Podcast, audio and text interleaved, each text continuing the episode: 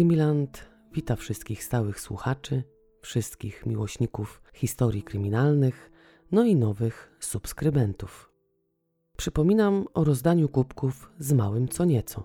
W poprzednim odcinku, czyli w odcinku numer 45, na początku była liczba, wyjaśniam, co trzeba zrobić, żeby wziąć udział w rozdaniu.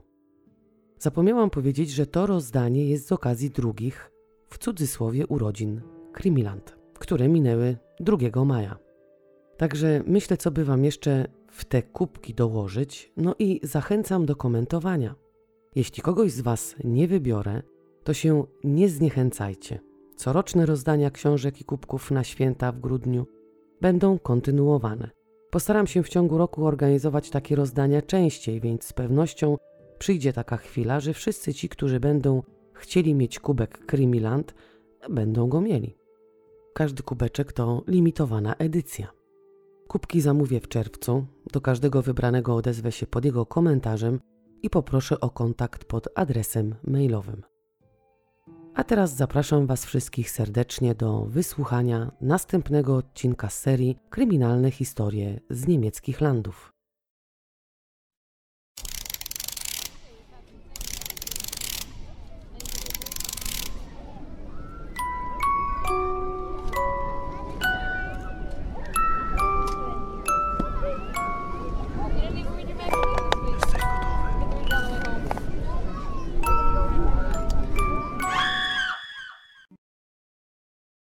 Akcja ostatniego odcinka toczyła się w Berlinie i my pozostaniemy dziś w okolicach stolicy Niemiec. Wybierzemy się do Legebruch. Jest to nieduża miejscowość, bo ma zaledwie około 7 tysięcy mieszkańców. Pomimo iż jest to taka trochę większa wioseczka, to znajduje się tam wiele sklepów, sklepików, restauracji, barów, jak i marketów. No ale poza tym, że ludzie mogą spokojnie robić zakupy, bo mają do tego dostęp, nie musząc przykładowo dojeżdżać, tak jak ja, do jakiegoś sklepu w sąsiedniej wsi, i poza tym, że jest wiele ułatwień, jak położenie autostrady o krok od tej miejscowości, to to miasteczko ma bardzo ciekawą historię. Jeśli ktoś nie będzie chciał słuchać wstępu, to oczywiście będzie miał podaną czasówkę pod opisem filmu. Był taki pan, który nazywał się Heinkel, no i był konstruktorem. W 1922 roku postanowił otworzyć właśnie takie jakby biuro, w którym tworzył rysunki do swoich konstrukcji. Można śmiało powiedzieć, że projektował. To były przeważnie konstrukcje samolotów. W grudniu tego samego roku, w którym otworzył swoje biuro, otworzył również własną firmę, która zajmowała się produkowaniem właśnie samolotów. Rozbudował swoją działalność i w latach dwudziestych zaczął projektować myśliwce i bombowce dla Luftwaffe. 4 maja 1936 roku lotnictwo Rzeszy podjęło decyzję o budowie zakładów Heinkela w Oranienburgu, w miejscowości, która była położona niedaleko właśnie Legebruch. Ten zakład był dość ważną fabryką, ponieważ produkowano w niej samoloty bojowe, takie jak HE-111, HE-177 i Junkersy JU-88. Szczerze powiem i przyznam się bez bicia, że nie mam pojęcia, czy poprawnie przeczytałam te skróty. Także jeśli zrobiłam to niepoprawnie, to mi wybaczcie, bo tematyka militariów i wszystkiego, co się z tym wiąże, jest mi zupełnie obca i jestem w tej dziedzinie totalną ignorantką. Często nie wiem, czy dobrze czytam nazwy pistoletów, rewolwerów, Także jeśli są wśród moich słuchaczy miłośnicy militariów, to przepraszam, że zbezcześciłam tak ważne nazwy. Wracając do fabryki pana konstruktora, to z tego powodu, że nie mogli tak jakby pozyskać pracowników z okolicy, bo, bo popyt wówczas na takich pracowników produkcji się zwiększył, a to nie była jedyna firma, która produkowała potrzebne wówczas dla Rzeszy militaria, więc postanowiono ściągnąć pracowników z całego państwa. Jak już mówiłam w odcinku Przeklinam Cię w ostatnim tchnieniu, w latach 30. z pracą fajnie nie było. Po dojściu szaleńca jego kolegów do władzy zaczynało się to jednak zmieniać. Otwarto wówczas wiele fabryk produkujących właśnie potrzebne do ziszczenia szaleńczych planów pana z charakterystycznym wąsikiem militaria. I takim to oto sposobem, żeby tych pracowników ściąganych z różnych części Niemiec przytrzymać w tych fabrykach, wybudowano dla nich innymi właśnie w Legabruch domy. Domów było sporo, a co za tym idzie, powstały osiedla. Urzędy, żeby zachęcić ludzi do porzucenia rodzinnych stron i wyruszenia na podbój Niemiec, wstrzymywały wypłaty takich, jakbyśmy to nazwali po polsku, kuroniówek i mówiono ludziom coś w stylu: Masz wybór, albo życie bez pieniędzy, albo praca w takim i takim zakładzie na drugim końcu Niemiec. Uspokajali, mówiąc o tym, że dach nad głową będą mieli i nie będą musieli się rozstawać z rodziną, bo tą rodzinę będą mogli ze sobą zabrać. Ludzie się oczywiście godzili, bo mieć pracę, nowy dom i zacząć życie od nowa było lepsze niż żyć w biedzie. A poza tym, żeby ludzi nie naciągać na, dodatkowe koszty, to takie przeprowadzki były darmowe. Wszystko szło na koszt właściciela tego zakładu. Przybywali tam zatem ludzie z Nadrenii, Sary, Hamburga, Prus Wschodnich, a także ze Śląska. Rodziny, które się tam przenosiły, można powiedzieć, miały luksus, ponieważ zamieszkiwały nie tylko nowy dom z nową kuchenką elektryczną, oświetleniem elektrycznym, ale każdy z tych domów posiadał również ogród o powierzchni od 500 do 1000 metrów kwadratowych. I takim to oto sposobem w 1937 roku populacja wsi z 350 wzrosła do 6000 i stała się największą wioską w Niemczech. Tak ją również nazywano. Właśnie teraz widzicie te domki, które zostały wybudowane dla pracowników fabryki. Zwracam się do tych, którzy oglądają mnie na YouTube. Oczywiście widzicie jedno ze zdjęć, ale takich szpalerów nowych domów było więcej i nie były stawiane oczywiście w taki sam sposób. Jak widzicie, wszystkie budynki wyglądają tak samo i żeby jakoś je odróżnić poza numerem domu, umieszczano na nich oznaczenia. Te oznaczenia przedstawiały różne motywy. Były to zwierzęta, rośliny, owady, gady, znaki zodiaku, no i przedmioty rękodzielnicze. Umieszczanie tych motywów na domach, chodzi mi oczywiście o teren całego państwa, miało różne znaczenie. W przypadku tych domów miało to przede wszystkim wydźwięk orientacyjny. Czyli jeśli gdzieś z jakiejś zakrapianej imprezy wracał jakiś tam Hans, to nikt się nie bał, że pomyli domy, bo jego miał akurat na szyldzie rybkę czy tam jakiegoś kwiatka. I było pewne, że trafi pod adres, z którego udał się na biesiadę. Nie zawsze było tak, że mieszkaniec danego domu, mając na fasadzie rybę, był rybakiem, ale bywało też tak, że takie właśnie znaki określały właścicieli i to, czym się zajmowali. W tej całej osadzie fabrycznej, pomimo roku jej powstania i partii, która wówczas miała władzę w Niemczech, zastosowano jedynie szyldy domowe, pozbawione motywów politycznych, jak i militarnych. W trakcie II wojny światowej zapotrzebowanie na militaria wzrosło i fabryka samolotów w Oranienburgu zatrudniała szczególnie dużą liczbę więźniów obozów koncentracyjnych. No i uważana była pod tym względem za pionierską i modelową firmę. Konkretnie chodziło o to, że kiedy początkowo inne fabryki zbrojeniowe wstrzymywały się przed wykorzystaniem więźniów obozów koncentracyjnych, podejrzewam, że nie chodziło o to, iż, iż dbano wówczas o tych ludzi, tylko chodziło o obawy, czy ci więźniowie, którzy byli nieprzeszkoleni, nie zrobią więcej szkód niż przyniosą korzyści. No ale inni właściciele takich właśnie fabryk początkowo się powstrzymywali, nie byli jakoś specjalnie przekonani do tego pomysłu, ale Heinkel przeforsował te obawy i jako pierwszy wykorzystał więźniów jako darmową siłę roboczą. Kiedy właśnie po raz któryś proponowano w innych niezdecydowanych zakładach zatrudnienie więźniów, to oczywiście podawano za przykład fabrykę w Oranienburgu i mówiono o tym, jak to super idzie tam produkcja, i dlatego właśnie ten zakład był wzorcowy pod tym względem. Mogłoby się wydawać, nieszkodliwy konstruktor okazał się następnym szaleńcem ze zmorą w głowie który wykorzystywał tych ludzi do nadmiernej eksploatacji i maksymalnego zwiększenia rentowności swojej firmy lotniczej. Po wojnie, pomimo iż Legebruch nie odniosło aż tak wielkich zniszczeń, to zakłady Heinkela przestały istnieć, a co za tym idzie, ludzie zostali bez pracy. Niektórzy postanowili wrócić do swoich rodzinnych miejscowości, pozostawiając te domy zupełnie puste, a inni pozostali. Największą niegdyś wieś w Niemczech zaludniono przesiedleńcami z Sudetów. Pochodzili oni głównie z ówczesnego Nixdorfu, dzisiejsze czeskie Mikulaszowice. Nowi mieszkańcy wsi posiadali wiedzę na temat produkcji sztućców i mieli ze sobą również narzędzia do tej produkcji. Razem z pozostałymi pracownikami Heinkela w 1946 roku założyli fabrykę widelców, noży, łyżek i wszystkiego tego, co pomaga nam skonsumować posiłek. Reszta mieszkańców pracowała w innych firmach, które były położone w sąsiednich miastach. Jest rok 1996. W jednym z tych wybudowanych za czasów Heinkela domów na ulicy Am Biekenberg mieszka Heike i Hans Joachim T. wraz z trójką dzieci, dwiema córkami i synem. Lata 90. w Niemczech to bezkompromisowo kultowa dekada. Nastolatki nosili ze sobą figurki nagich troli z filcowanymi kolorowymi włosami.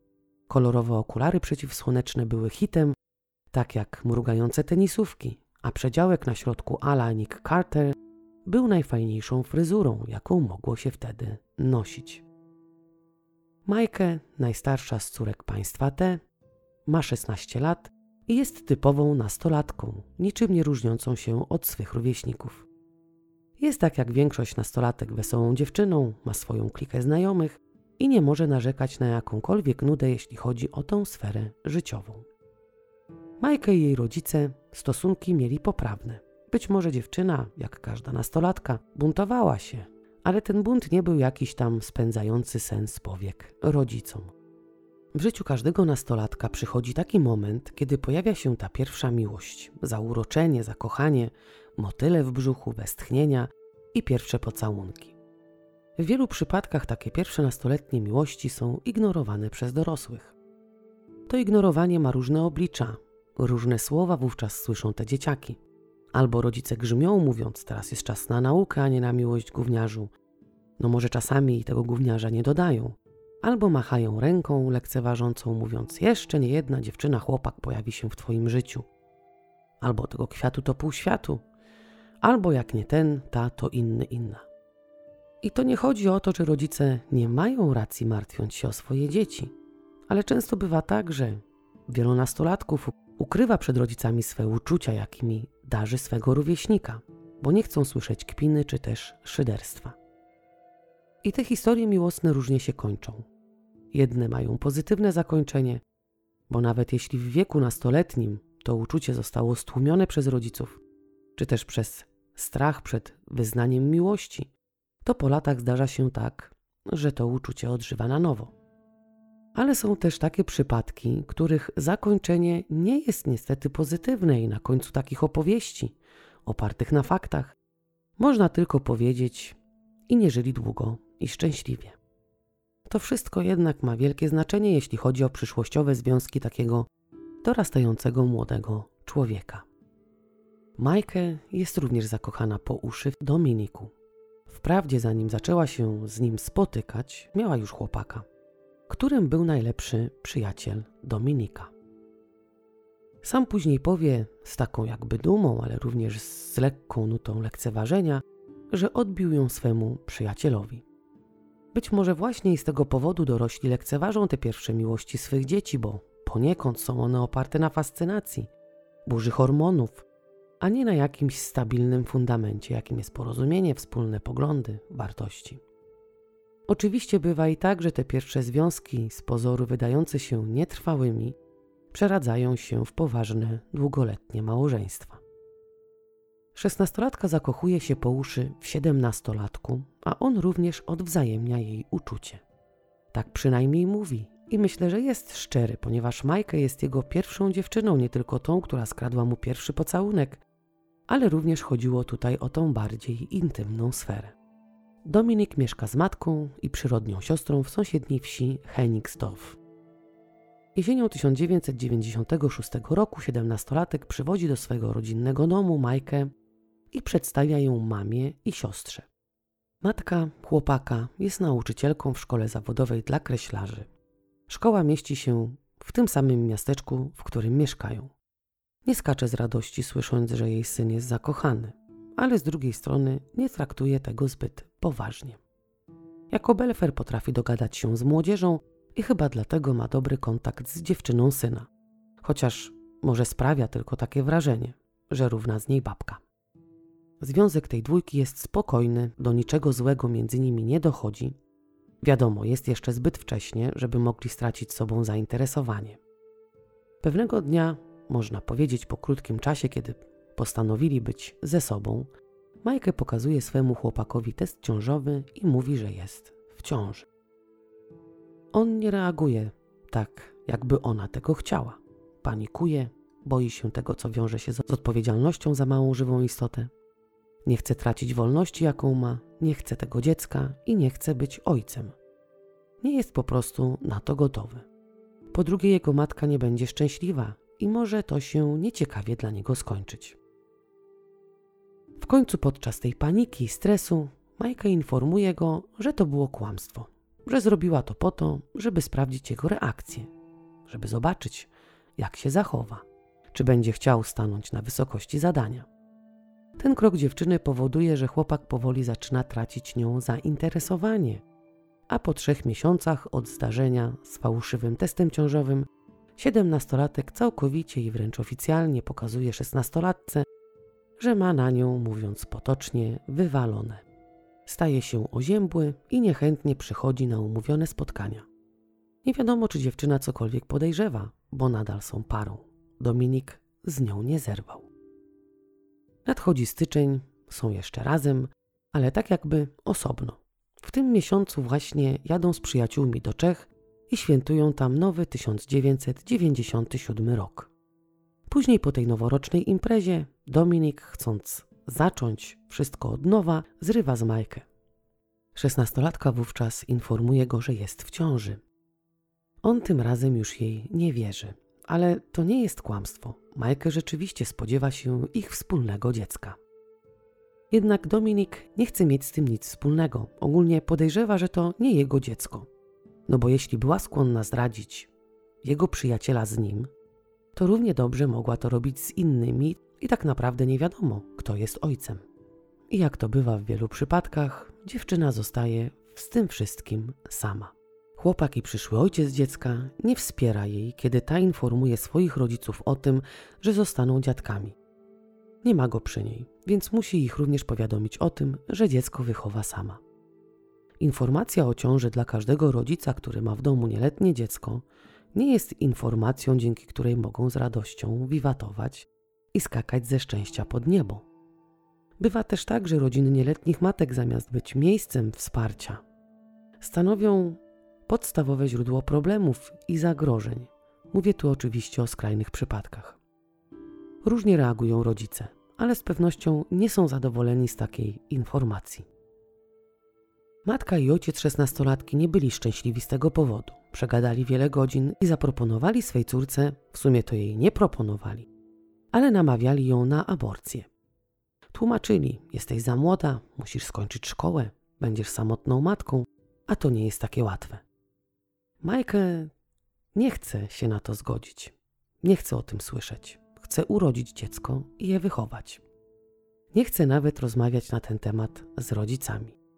Ci w bezsilności wzywają do swego domu matkę byłego chłopaka swej córki. Wiedzą, że ona ma dobre relacje z szesnastolatką. Poza tym jest pedagogiem i z pewnością będzie umiała w racjonalny sposób wyjaśnić ich córce, że aborcja będzie najlepszym wyjściem z tej sytuacji. Aleksa, matka siedemnastolatka, również uważa, że przerwanie ciąży jest najlepszym, co można w tym momencie wymyśleć. Nie była zadowolona, kiedy usłyszała, że jej syn w tak młodym wieku będzie obciążony tak wielką odpowiedzialnością. Niedoszła teściowa próbuje na wiele sposobów przetłumaczyć według niej upartej dziewczynie, że powinna przerwać ciążę. Początkowo próbuje łagodnie, czyli prośbą, a później nie jest już miła i wyrozumiała. W końcu, kiedy Majkę nie daje za wygraną, kobieta zwraca się do niej słowami: Okej, okay, jeśli nie chcesz, my też nie chcemy, ale zadbamy o to, żebyś nie zatrzymała tego dziecka. Te słowa mają dość silny wpływ na szesnastolatkę. Zalana łzami, zapłakana, pomimo tego szantażu, odmawia. Jednak nie dzieje się tak, że rodzice odpuszczają, naciskają na swą córkę i nie, nie dają jej spokoju. W związku z tym, w końcu, szesnastolatka, będąc pod silną presją, poddaje się i łkając godzi się na zabieg. Rodzice oddychają z ulgą, ustalają termin.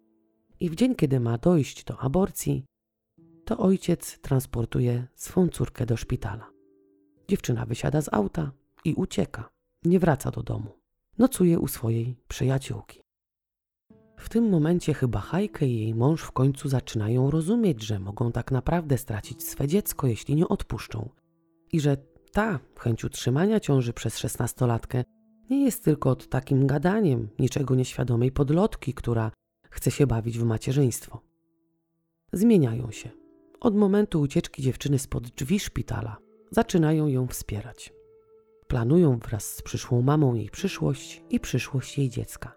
Remontują jeden z pokoi w swoim domu, malują ściany na kolory przyjazne dziecku, kupują meble i powoli wszyscy przygotowują się na przyjście nowego członka rodziny. I można powiedzieć, że oswoili się z myślą, że zostaną dziadkami. Cieszą się. Mija kilka miesięcy. Dziewczyna już wie, że urodzi córeczkę i ma już nawet wybrane przez siebie imię dla swego dziecka.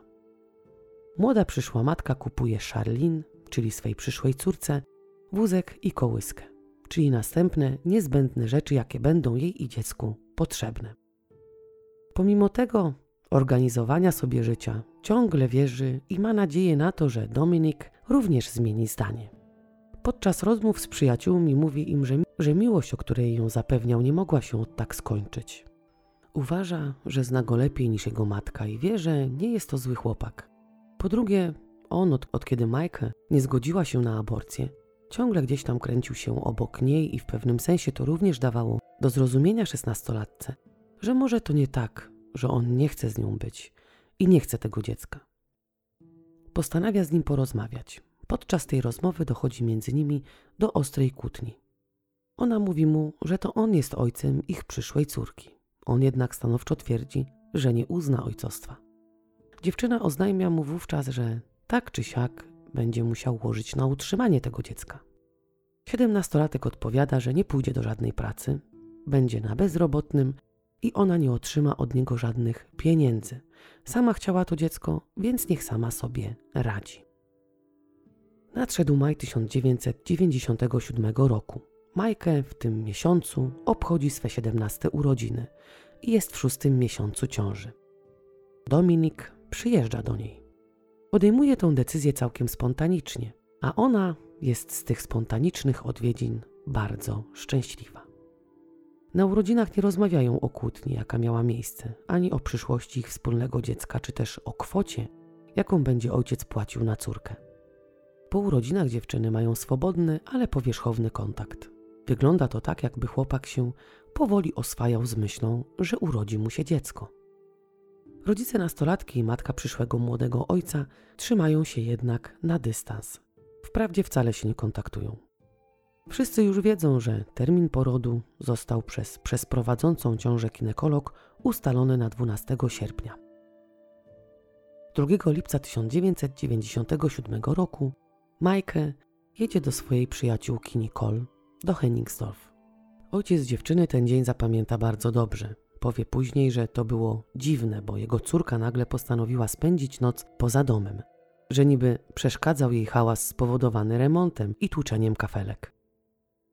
Siedemnastoletnia już przyszła mama, odwiedza koleżankę, a następnego dnia o godzinie 8.50 ma mieć badania w szpitalu. Majkę w tym miesiącu skończyła dziesiątą klasę. Kiedy zaszła w ciążę, nie przerwała nauki. Dziewczyna jest już w ósmym miesiącu ciąży i lada dzień może rodzić. Jej ginekolog chce sprawdzić, czy wszystko jest w porządku. To ma być rutynowe badanie, przez które przechodzą wszystkie przyszłe mamy. 3 lipca, chwilę przed ósmą rano, siedemnastolatka wychodzi od przyjaciółki i wsiada do autobusu, którym ma dojechać do szpitala na umówiony termin badań. Umówiła się również z przyjaciółmi, że po wizycie pójdą na zakupy. Dziewczyna przez okres swej ciąży regularnie stawiała się u swojej ginekolog. Chciała, żeby jej dziecku nic złego się nie stało. Na swój sposób kochała to maleństwo rozwijające się pod jej sercem. Po porodzie chciała najpierw zostać przez rok w domu i poświęcić się wychowaniu dziecka, a później rozpocząć szkołę, wyuczyć się zawodu i zostać pielęgniarką geriatryczną. Matka młodej przyszłej mamy miałaby wówczas podczas tej nauki swej córki zabrać wnuczkę do przedszkola, w którym sama pracowała. Rodzice, którzy tak nachalnie początkowo namawiali ją na aborcję, teraz z niecierpliwością oczekiwali przyjścia na świat ich wnuczki. Ubranka na maleństwo czekały w szafie, tak jak spakowana torba, którą młoda mama miała zabrać ze sobą do szpitala. Pokój, w którym malutka Charlene miała spędzić swe pierwsze lata życia, był już w pełni urządzony, niczego w nim nie brakowało. Nie chcę oceniać rodziców Majkę, bo żaden z nas nie zareagowałby z ogromną radością na wieść o tym, że nasze nieletnie dziecko ma zostać mamą czy też ojcem. Po drugie, tak jak w Polsce, tak i w Niemczech wiąże się to również z pewnymi problemami prawnymi i jeśli są tacy, co uważają, że zachodzą w nieplanowane ciąże tylko i wyłącznie dzieciaki z rodzin patologicznych, to się mylą. Na to nie ma po prostu reguły. Jak już mówiłam, w takich chwilach dzieją się różne rzeczy i rodziny potrafią nawet odwracać się od swoich dzieci z tego powodu. Także samo to, że rodzice później, kiedy zrozumieli, że nie mogą zmuszać swej córki do tego, żeby pozbyła się dziecka, jest jakby nie było dowodem na to, że nie byli jakimiś tam złymi ludźmi. Wspierali ją i nigdy później nie dali jej odczuć, że zniszczyła im i sobie życie. Kiedy wieczorem w domu przy ulicy Ambiekenbeck przyszła mama nie pojawiła się i kiedy obdzwoniono jej przyjaciół, rodzice z ogromnym niepokojem postanowili pójść na policję i zgłosić zaginięcie córki. Wiedzieli, że musiało stać się coś złego. Oznajmili policjantowi, któremu zgłosili zaginięcie, że po pierwsze ich córka jest nieletnia, a po drugie jest w zaawansowanej ciąży i policja powinna natychmiast podjąć poszukiwania. Policjant wypytał rodziców, czy nastolatka nie dawała po sobie poznać, że planuje jakąś ucieczkę z domu, że może chciała wolności, a rodzice za bardzo ją osaczali, że może pogodziła się z ojcem dziecka i jest u niego. Po tych wszystkich pytaniach i odpowiedziach funkcjonariusz zapisał w zgłoszeniu, cytuję, siedemnastolatka, w dodatku w ciąży, uciekła z domu.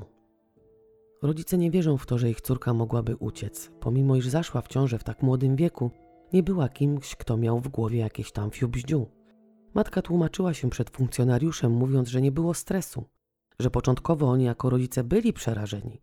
Ich córka przecież jeszcze chodziła do szkoły, ale do żadnych niepożądanych akcji poza namową na aborcję nie dochodziło. Od czasu, kiedy spod drzwi szpitala uciekła, rodzice liczyli się z jej zdaniem. Po upływie 34 godzin rozpoczynają się poszukiwania Majkę. Przesłuchiwani są przyjaciele siedemnastolatki, zaalarmowano schroniska dla kobiet, szpitale, kempingi i firmy taksówkarskie. Zaangażowani w poszukiwania policjanci przeszukują milimetr po milimetrze teren wokół kliniki, jak i samą klinikę. Przyległy do szpitala las również zostaje przeszukany.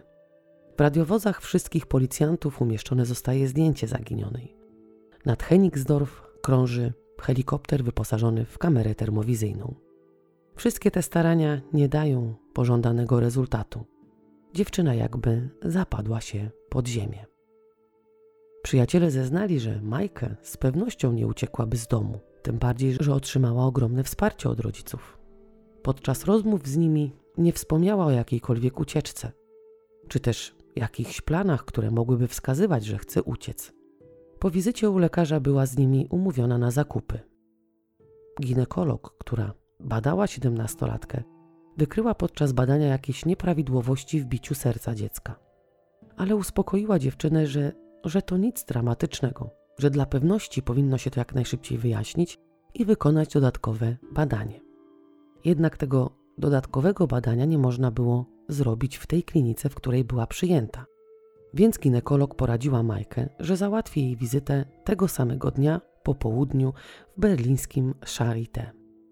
Siedemnastolatka powiedziała wówczas swej lekarce, że chciała pojechać z przyjaciółmi nad Bałtyk i czy są ku temu jakieś przeciwwskazania. Ginekolog odpowiedziała, że nie ma oczywiście żadnych przeciwwskazań i umówiła ją następnego dnia na dodatkowe badania w klinice w Berlinie. I to był ostatni raz, kiedy widziano Majkę. Zaczynały powstawać pytania: gdzie tak naprawdę i z kim planowała się spotkać. Znajomi zaprzeczali temu, żeby byli umówieni z nią na podróż nad Bałtyk. Powtarzali tylko o zakupach. Nic więcej nie wiedzieli. Śledztwo trwało i można powiedzieć, że nic z niego nie wynikało. W rozmowie z rodzicami policja dowiedziała się, że od pewnego czasu były chłopak Michael kontaktował się z nią regularnie. Często do siebie dzwonili i spotykali się, więc według rodziców istniała obawa, że ostatnim, który widział ich córkę, mógł być jej były chłopak. A znalazł się świadek, która widziała tego dnia o godzinie 10.20 na parkingu należącym do kliniki Dominika. 8 lipca 1997 roku policja aresztuje chłopaka i dokonują przeszukania mieszkania, w którym mieszkał wraz z matką. Osiemnastolatek był przesłuchiwany jako świadek, ponieważ nie było przeciwko niemu żadnych dowodów na to, że widział się z dziewczyną w dzień jej pobytu w klinice. Przeszukując mieszkanie matki osiemnastolatka, śledczy znaleźli kartkę, na której była zapisana data 3 lipiec 1997 roku i godzina 8.50. A jak już wiemy, to dzień i godzina wizyty u ginekolog. Aleksa na przesłuchaniu oświadcza, że sama zapisała tę datę i godzinę, ale nie potrafi już konkretnie wyjaśnić, dlaczego i po co to zrobiła. W końcu mówi, że może chodziło o warsztat samochodowy, bo na kartce obok tej daty i godziny zapisany był skrót od Volkswagena, czyli VW.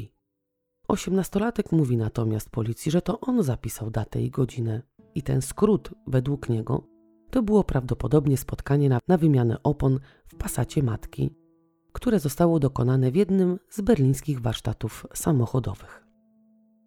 Chłopaka przesłuchiwano przez 18 godzin, ale nic z tego przesłuchania nie wynikało.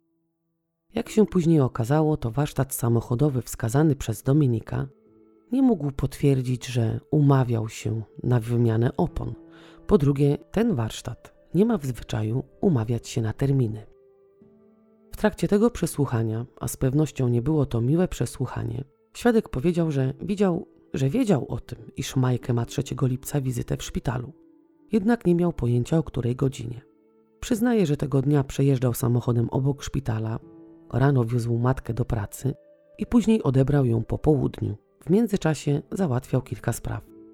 Nie ma nikogo, kto mógłby potwierdzić alibi osiemnastolatka, więc istnieje podejrzenie, że nie mówił prawdę.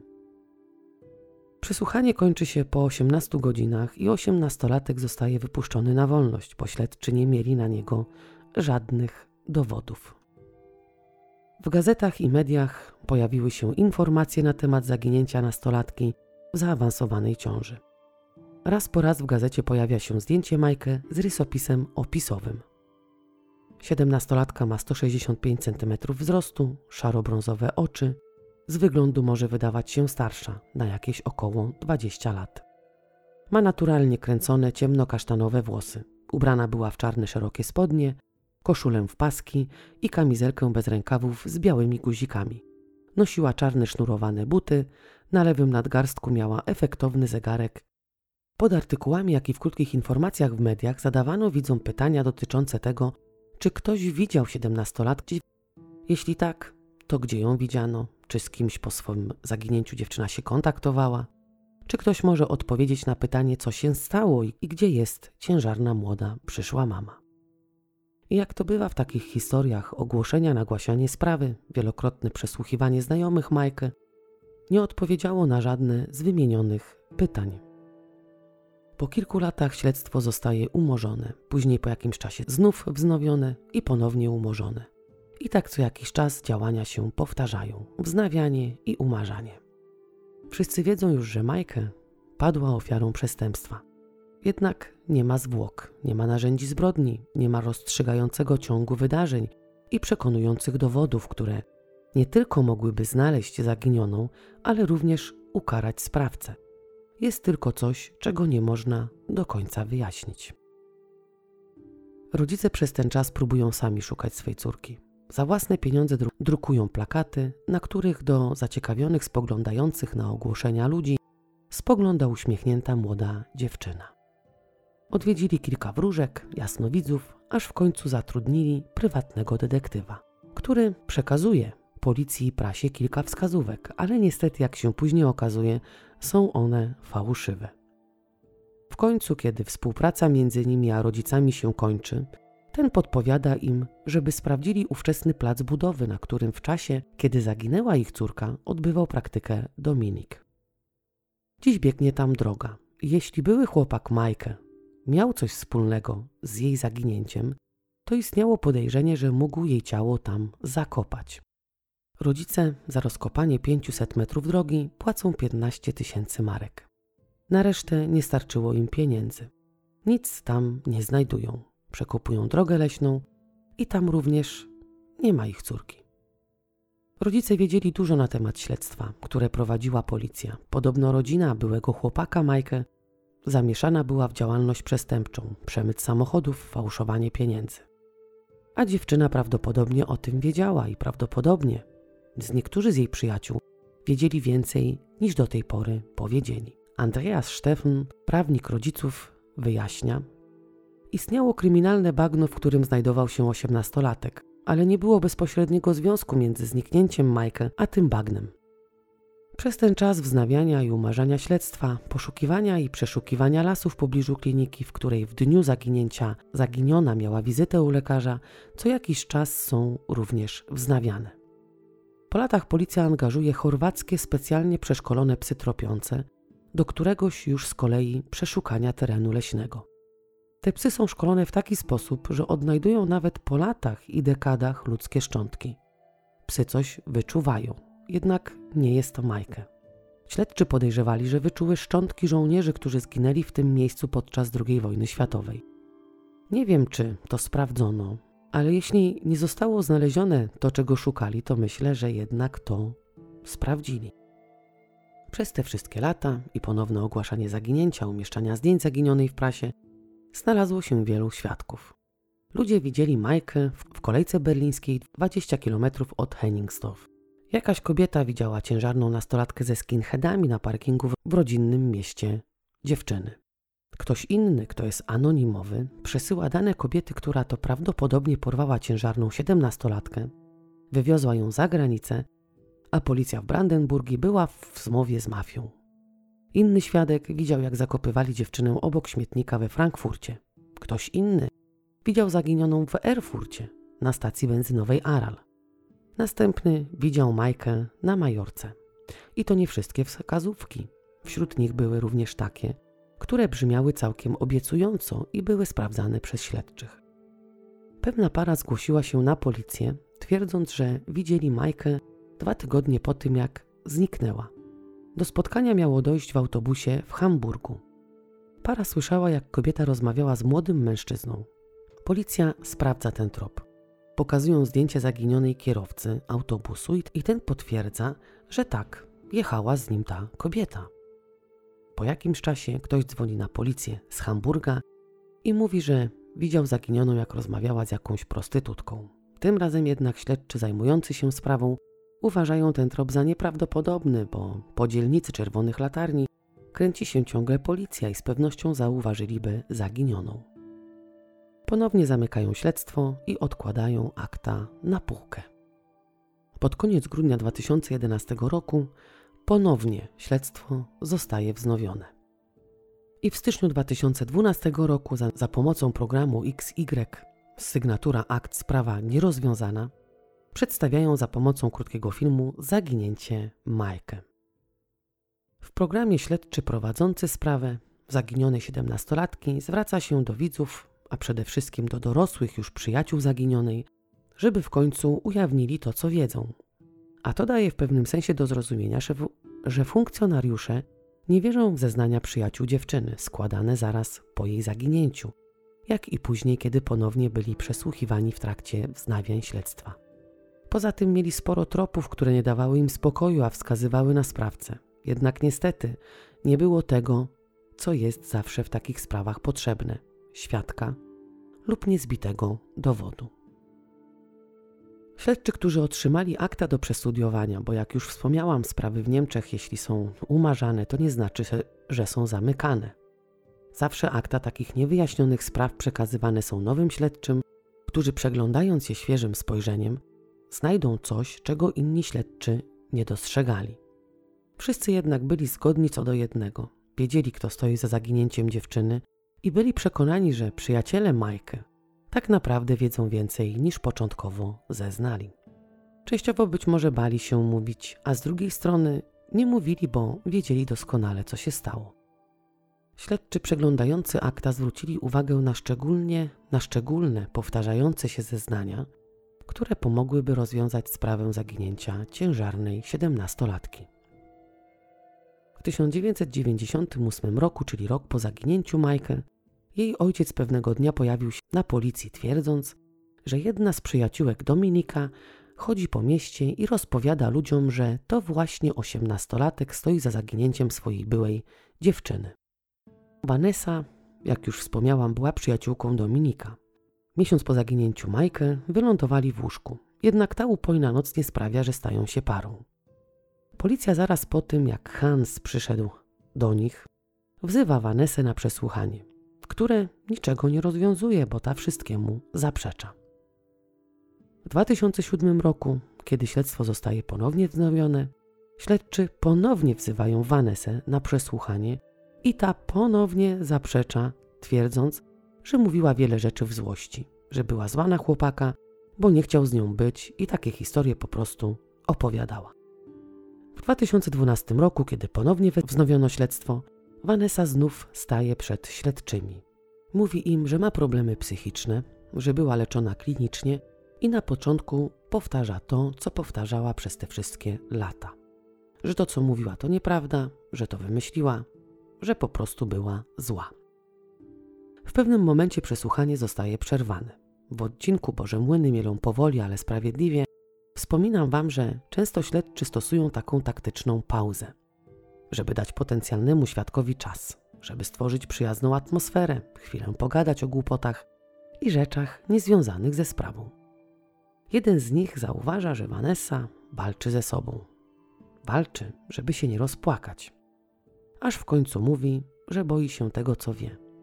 Następnie opowiada całkiem inną historię, bardzo odmienną od tej, którą powtarzała od lat. Po zniknięciu dziewczyny kilka razy pytała swego przyjaciela o to, czy on ma coś wspólnego ze zniknięciem jego byłej. Po którymś z pytań w końcu chłopak wyznaje jej, że on i jego pomocnik czekali na Majkę przed szpitalem.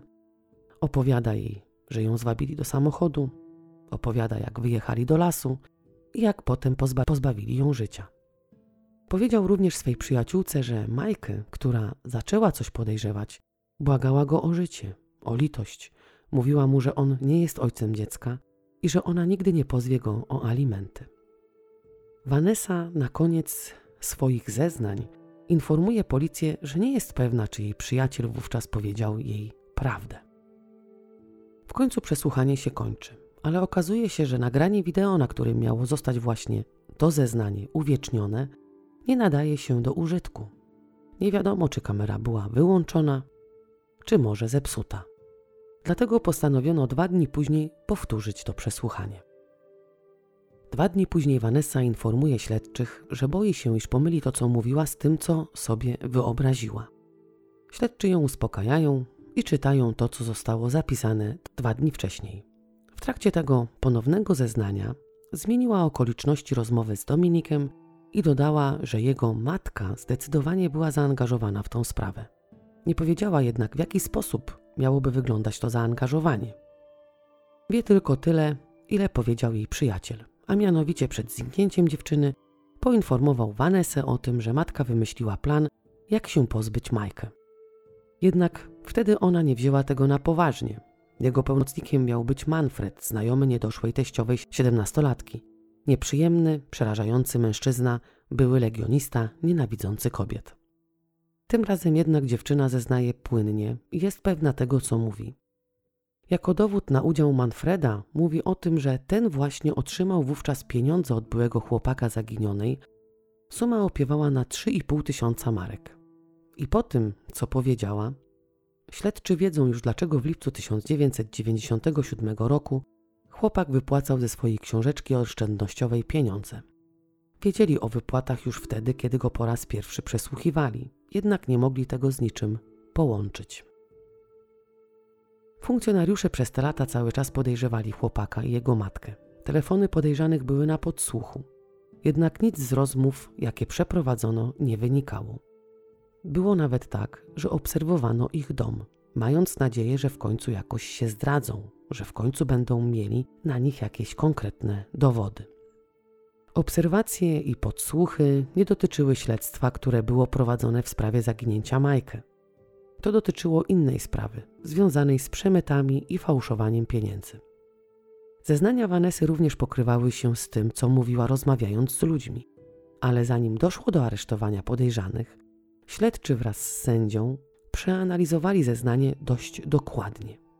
I doszli do wniosku, że wszystko, co do tej pory zostało przez nich ustalone, a na co nie mieli dowodów, zgadzało się ze sobą i z tym zeznaniem. Vanessa podczas zeznania powiedziała również o tym, gdzie mogą znajdować się szczątki zaginionej dziewczyny. Dominik powiedział jej wówczas, że jego była dziewczyna została pochowana kilka kilometrów od szpitala. Miejscem pochówku miał być plac budowy, na którym wówczas odbywał szkolenie siedemnastolatek.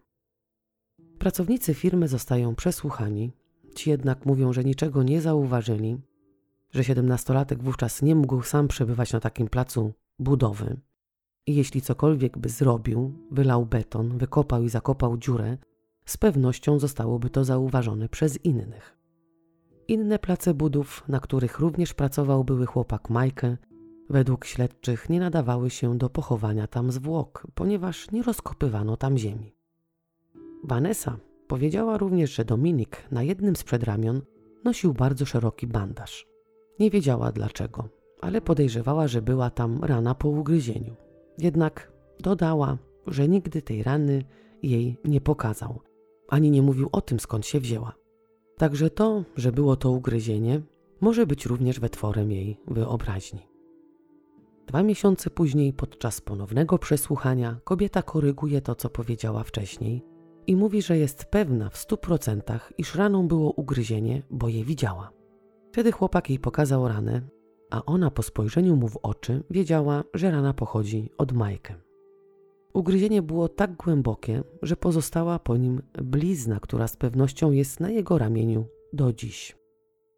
Dominik powiedział jej również wtedy, że nie jest łatwo pozbawić życia drugiego człowieka, że to nie następuje tak szybko, jak pokazują w filmach. Mówił również, że wykonawca zlecenia Manfred siedział na tylnym siedzeniu zaraz za Majkę i kiedy nadeszła ta chwila, złapał ją od tyłu ramieniem za szyję, żeby szybciej pozbawić ją życia musiał czymś zatkać jej usta, więc wsadził w nie swoje przedramię i wówczas dziewczyna, broniąc się na wszystkie możliwe sposoby, ugryzła go bardzo mocno i dotkliwie. Na pytanie, na którym przedramieniu powinien znajdować się ten ślad, ta odpowiedziała, że na lewym.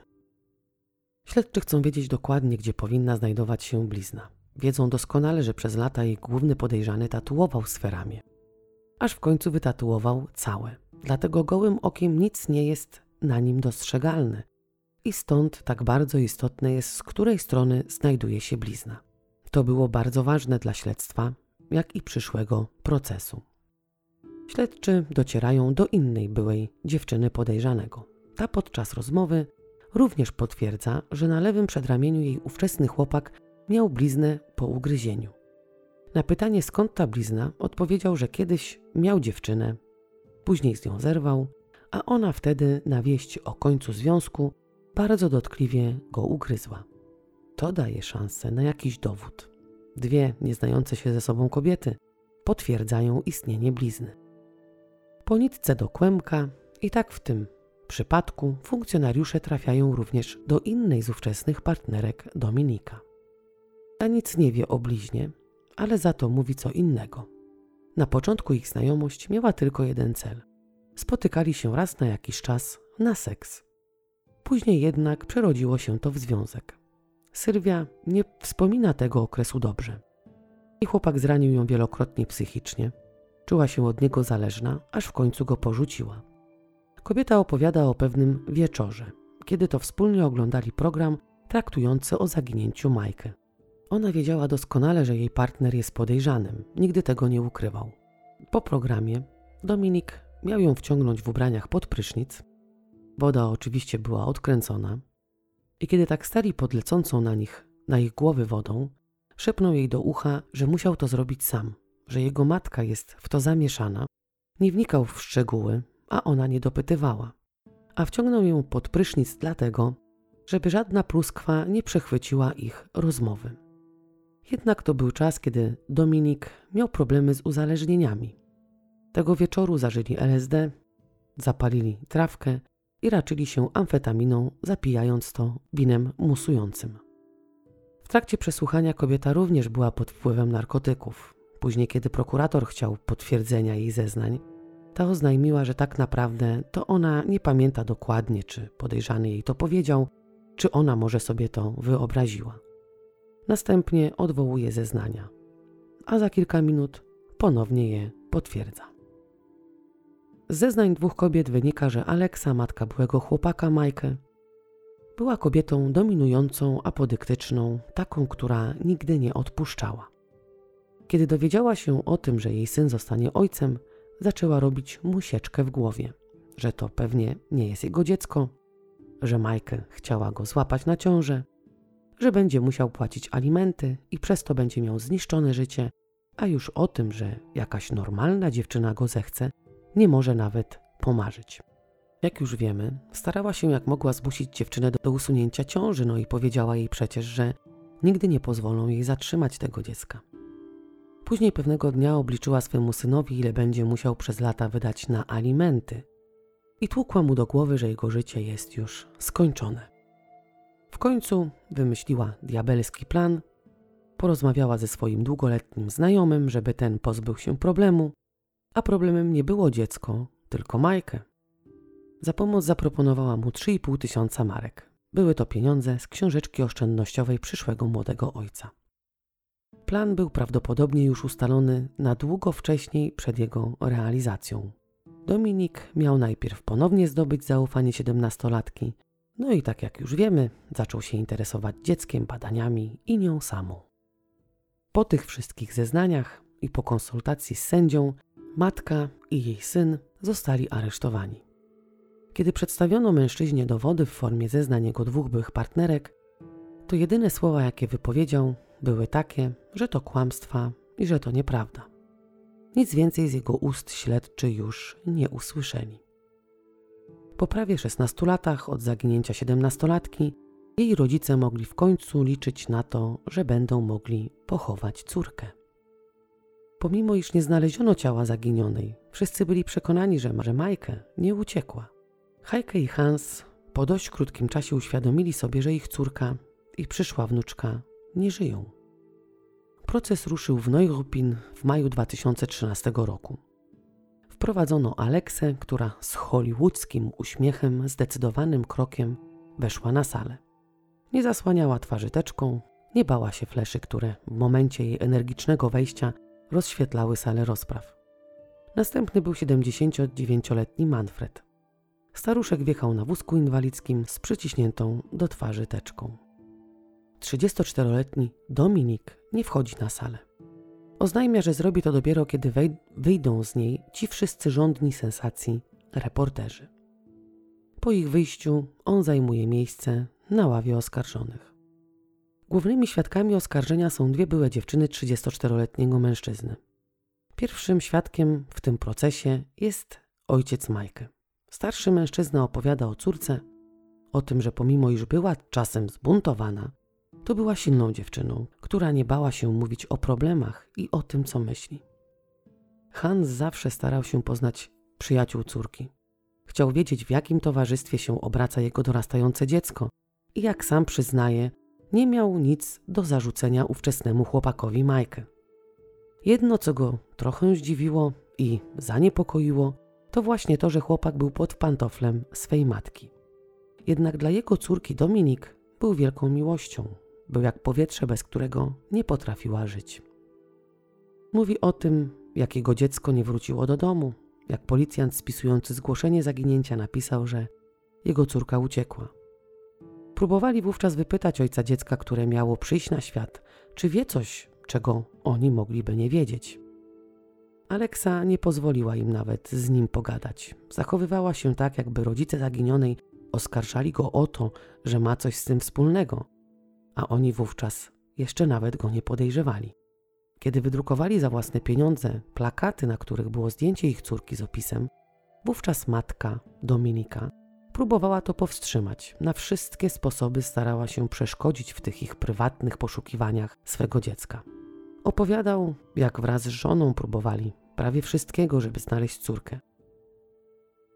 Z tego powodu, że w chwili popełnienia zbrodni chłopak miał 18 lat, obrona wniosła o sądzenie 34-letniego już mężczyzny przed sądem dla nieletnich. A jak już wiemy, najwyższą karą, na jaką można skazać w sądzie dla nieletnich, jest 10 lat pozbawienia wolności. Początkowo zaplanowano 13 dni procesowych. Przez ten czas próbowano podważyć wiarygodność świadków, których wezwała prokuratura. Zarzucali Vanesie, dzięki której doszło do aresztowania sprawców, że zeznała nieprawdę. Po drugie, przecież miała problemy psychiczne i leczyła się klinicznie, więc jaki to miałby być wiarygodny świadek? Uważano, że Dominik był jej niespełnioną miłością i celowo sprawiła, że w końcu go aresztowano. Dodatkowo, według obrony, druga dziewczyna, też główny świadek oskarżenia, jest narkomanką, więc jej zniszczony umysł mógł jej wiele podpowiadać. I to, co zeznała, mogło się jej wydawać, a nie być prawdą. Na jednej z rozpraw obrońcy pokazali zdjęcie byłego chłopaka Majkę. Fotografia została zrobiona 12 lipca 1997 roku i przedstawiała Dominika siedzącego za kierownicą samochodu. Ubrany był w koszulkę z krótkim rękawem. Na lewym ramieniu nie było ani bandaża, ani widocznego śladu po ugryzieniu. Nie wiem, czy i jak udowodniono to, że zdjęcie zostało zrobione 12 lipca. W związku z tym, że nie było widać tej blizny, zażądano, aby natychmiast uchylono nakazy aresztowania i tak też się stało.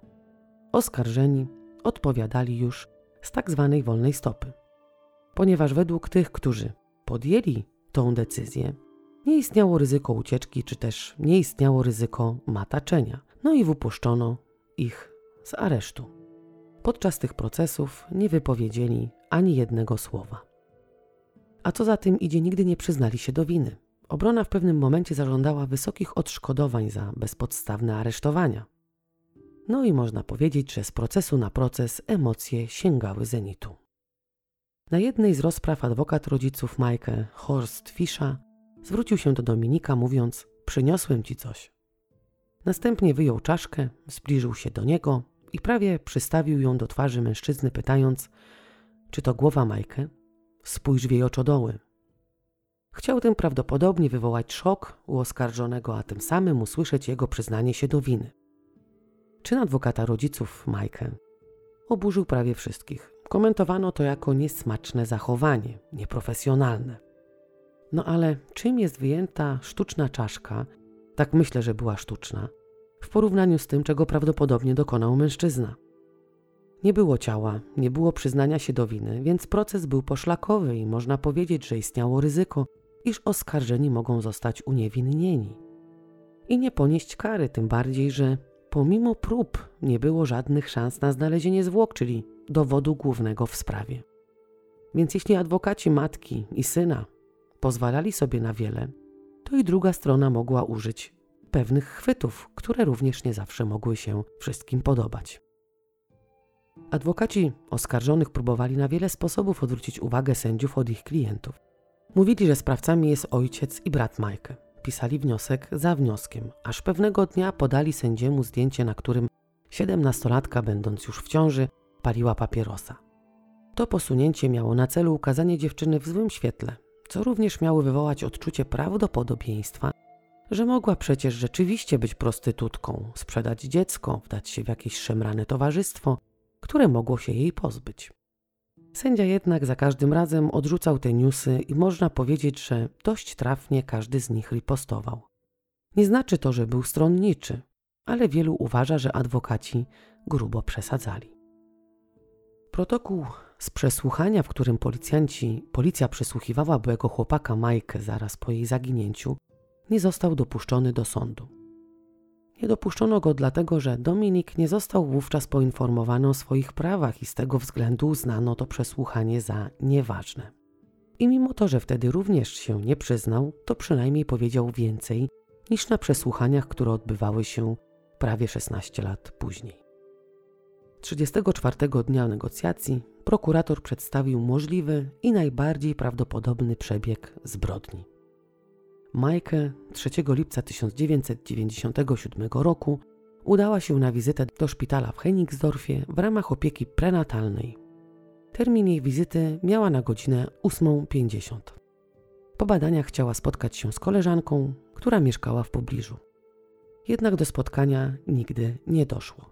Prawdopodobnie od 9 rano Dominik z Manfredem czekali na sprzyjającą chwilę, by zwabić Majkę do swojego samochodu.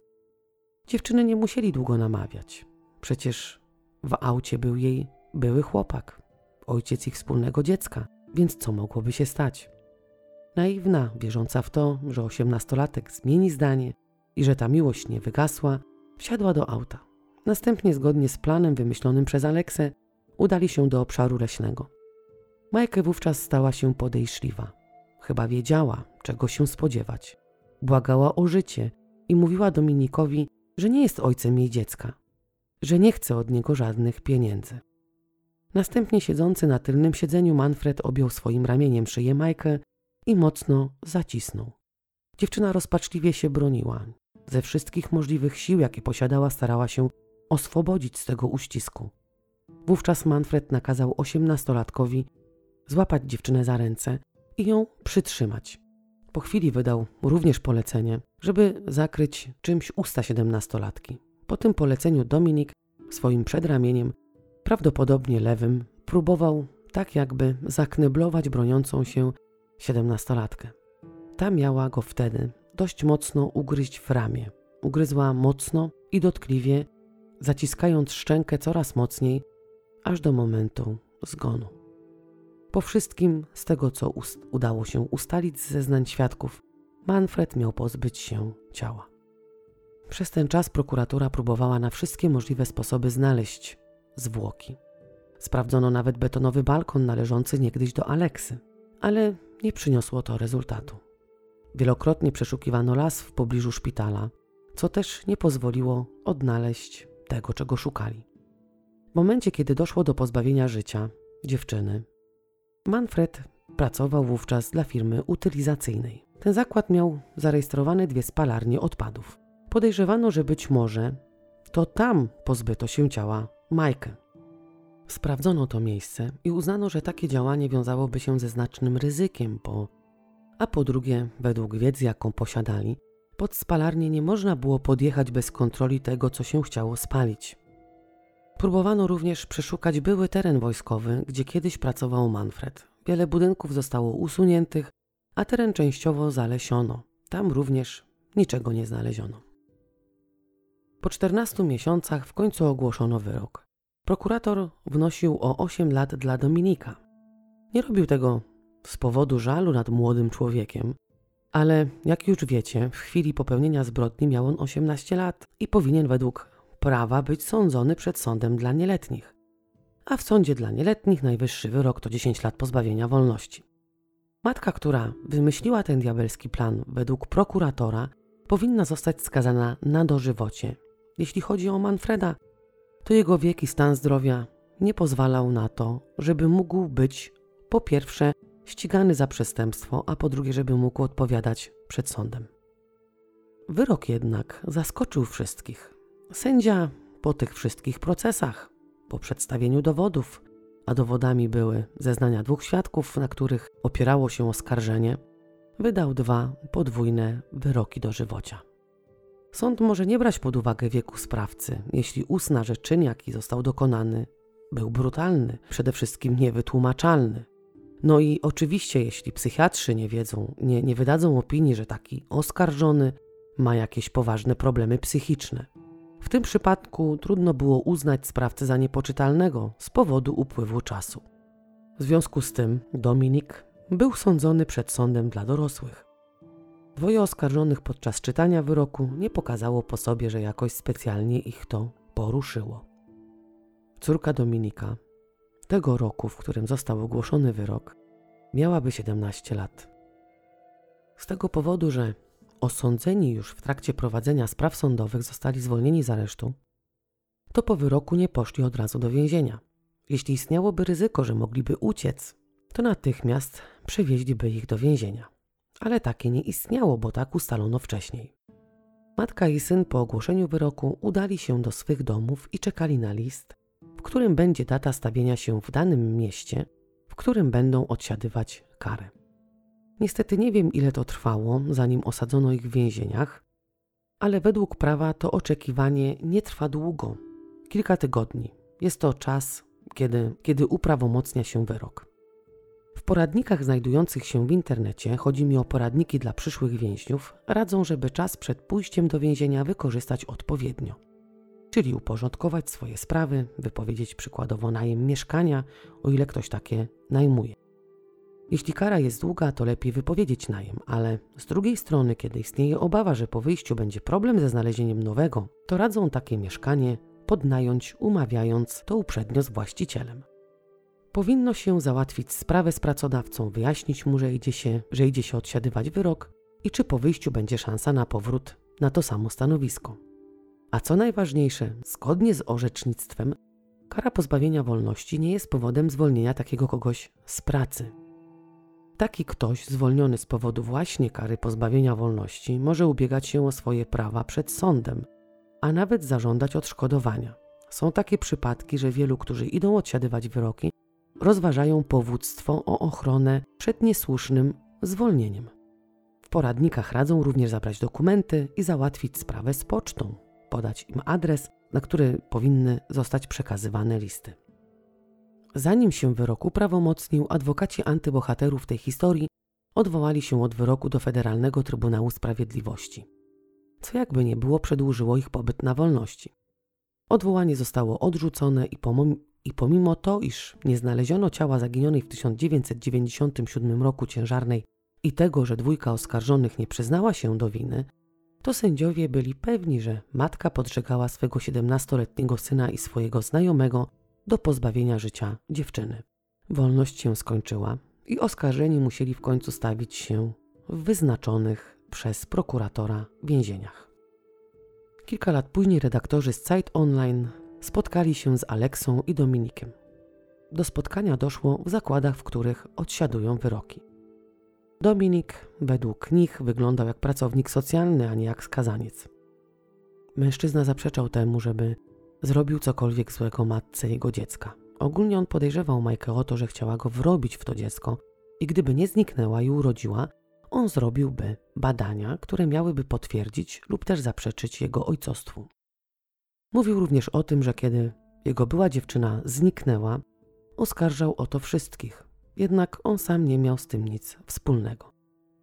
Aleksa, odkąd jej wniosek o rewizję został odrzucony przez Federalny Trybunał Sprawiedliwości, Federalny Trybunał Konstytucyjny i Europejski Trybunał Praw Człowieka, który nawet nie przyjął jej sprawy, nadal nie pogodziła się z tym, że odsiaduje wyrok za coś, jak sama mówi, czego nie zrobiła. Jej celem w więzieniu stało się udowodnić innym, że ona i jej syn są niewinni. Napisała 2400 wniosków. Są to nie tylko pisma dotyczące uchybień policji i prokuratury. Czasem wnioski dotyczą jedzenia, czasem przedłużenia jej czasu, w trakcie którego czyta prawo, a czasem wnioskuje o prawo do, do odwiedzin swego syna. Ta walka, jak sama mówi, stała się jej celem. Na pytanie, co się tak naprawdę wydarzyło, mówi krótko, że nie chce już na ten temat spekulować. Matka i syn wierzą, że któregoś dnia wyjdą z więzienia i zostaną oczyszczeni z zarzutów. No nie wiem, czy wyjdą z więzienia, znaczy wyjść może wyjdą, ale po wydaniu prawomocnego orzeczenia postępowanie jest wznawiane tylko na ściśle określonych warunkach. Kodeks postępowania karnego dopuszcza to na przykład, jeśli zostaną przedstawione nowe fakty lub nowe dowody. Oczywiście takie, które, które rzucają na sprawę nowe światło. Odmienna ocena istniejących dowodów nie jest akurat w takich przypadkach istotna, jeśli, jeśli stałoby się tak, że pewnego dnia Michael pojawiłaby się pod drzwiami swego rodzinnego domu, albo zostałoby znalezione jej ciało, bardziej chyba pasowałoby określenie szczątki, które sugerowałyby inne okoliczności śmierci niż te, które zostały przedstawione podczas procesu i zostałyby przyjęte za najbardziej prawdopodobne, albo stałoby się tak, że nowa procedura medyczna dostarczyłaby dowodów na to, że pod tatuażem na ręku Dominika nie ma żadnej blizny, to wówczas pojawiłaby się szansa na nowy proces o uniewinnienie dwóch skazanych. Taka szansa na nowy proces pojawiła się w sprawie Andreasa Darsoła z odcinka Sąsiad. Powiem wam tylko tyle, że córka państwa Toln, Astrid, zamierza ubiegać się o odszkodowanie przed sądem. Nie będzie to sprawa prowadzona w sądzie karnym. Jeśli sędzia uzna, że dowody przedstawione w wyroku są niewystarczające, żeby pociągnąć daną osobę do poniesienia kosztów, to istnieje wówczas szansa na nowy proces w tej właśnie sprawie. W domu państwa Till nie ma zdjęcia Majkę. Heike i Hans uważają, że dopóki ciało ich córki nie zostanie znalezione, nie pojawi się jej zdjęcie. Nie pojawi się, ponieważ nie mają nawet możliwości, żeby ją odwiedzić, czy też usytuować ją z jakimkolwiek miejscem, w którym mogłaby być. Podczas rozmowy z dziennikarzem wspominali 17 urodziny ich córki. Była wówczas bardzo szczęśliwa, bo niespodziewanie pojawił się na nich Dominik, trzymając w ręku złamaną gałązkę bzu. Po rozprawie siostra Majkę skontaktowała się z Manfredem, który mieszkał w domu opieki. Nalegała, aby ujawnił, gdzie ukryto, gdzie zostało ukryte ciało jej siostry. Podczas rozmowy nie przyznał się do niczego, ale w pewnym momencie zszedł na temat rozwidlenia dróg w byłej jednostce wojskowej oddalonej około 70 km. W trakcie popełniania zbrodni pracował tam jako dozorca.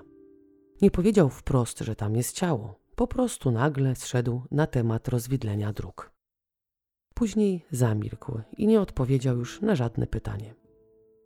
Po rozmowie kobieta skontaktowała się z prokuraturą, a w grudniu 2016 roku, dwa i pół roku po zakończeniu procesu, policja ponownie przekopywała teren poszukując Majkę i znowu nic nie znaleźli. Ta historia jest bardzo podobna do sprawy Lolity Breiga, dziewczyny, która zakochała się po uszy w synu bogatego rolnika, no i również została przez niego pozbawiona życia. Jednak tutaj w przeciwieństwie do byłego chłopaka Lolity, sprawcy ponieśli karę. Może któregoś dnia pojawi się artykuł mówiący o tym, że szczątki zaginionej w 1997 roku siedemnastolatki zostały znalezione. Jestem bardzo ciekawa, co sądzicie o tej sprawie. Jakie są Wasze przemyślenia? Czy jesteście również przekonani o tym, że Dominik był rzeczywiście tym, który przyczynił się do zniknięcia jego byłej dziewczyny? A może uważacie, że dwie byłe dziewczyny, zeznając, kłamały, nie mówiły prawdy i chciały się tylko na nim po prostu zemścić? Dane świadków i sprawców zostały przeze mnie zmienione. Jeśli będziecie chcieli koniecznie wiedzieć, jakie są ich imiona i nazwiska, wystarczy zajrzeć w linki. Życzę Wam wszystkiego dobrego i do usłyszenia wkrótce.